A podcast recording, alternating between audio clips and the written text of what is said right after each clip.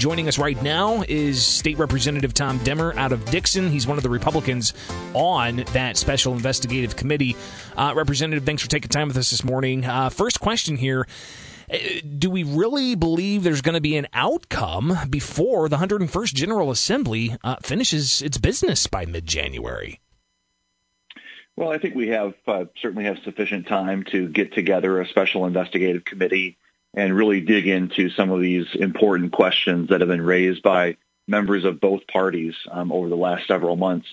Uh, there are were obviously some some bombshell findings that were made public in the deferred prosecution agreement uh, with ComEd, and you know they've they've raised uh, a lot of eyebrows. And so this special investigative committee is really designed to um, be able to to get to the truth, get to the story behind um, those original findings, and help everybody is in the in the House of Representatives understand what happened, who was involved, and when it happened. Now, I understand you don't want to necessarily um, get too much into specifics. Uh, maybe at uh, you know the legal counsel saying, "Okay, tread tread carefully here," and we want to make sure that this is a, a thorough uh, hearing. But one of the things that's already been floated out there is, and even from Leader Durkin, uh, the House Minority Leader. Uh, you guys aren't going to be interfering with the ongoing federal investigation how do we expect to, uh, I guess, get to the bottom of what's going on if we can't necessarily have any of those witnesses uh, brought in front of the committee? Well, you know, these uh, investigations are happening in parallel. So, uh, you know, the, what we're talking about here are, is a process that's authorized under the House rules that applies only to elected members of the House of Representatives. Um, that's totally separate and apart from the criminal investigation component that's happening in the federal prosecutor's office right now. And so I don't think it's um, you know it's not unusual when uh, the subject is a uh, elected official that there's sort of a concurrent process.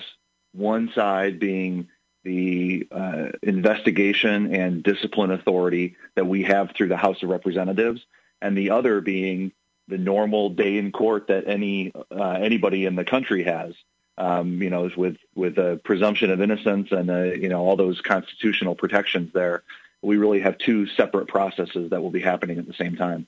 State Representative Tom Demmer joins us. He is on the Special Investigative Committee that's going to be looking into uh, the ComEd Deferred Prosecution Agreement. Now, that doesn't specifically name Madigan, but it does say public official A is the Illinois House Speaker. Uh, do you anticipate that Madigan will be called to testify in front of this committee? Well, the member who's named in the petition, so in this case, Speaker Madigan, um, in the House rules, that the person has the right to counsel and the right to appear, um, the right to testify at, at, all meetings.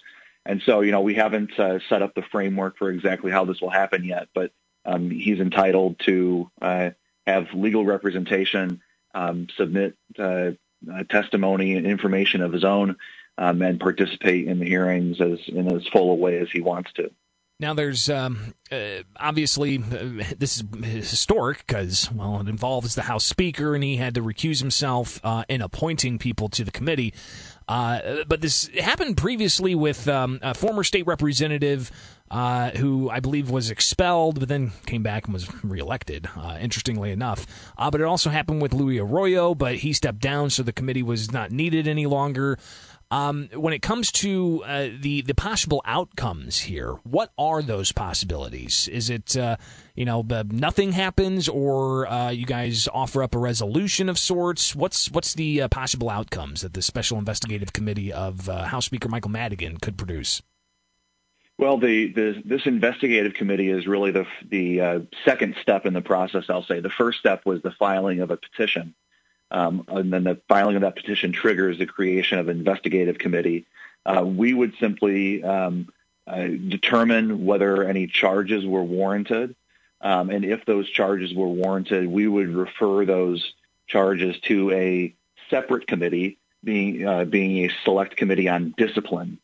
So we're really functioning in again trying to. There have been important questions asked by members of both parties this investigative committee is uh, designed to get to the bottom of those questions and try to provide answers um, to fellow members of the House of Representatives.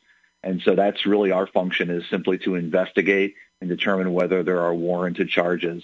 From that point, we'd simply hand it on to a committee on discipline. And then that committee on discipline, which has yet to be formed and appointed, uh, would then make the decision as to uh, what kind of recommendation or resolution could possibly advance to the full House. That's right, and it could be a, a censure, it could be expulsion from the House, it could be no penalty. Um, the the select committee on discipline would make that recommendation. If these things aren't completed by the end of the 101st General Assembly, do you think that they should be reconvened uh, under the new General Assembly uh, late January?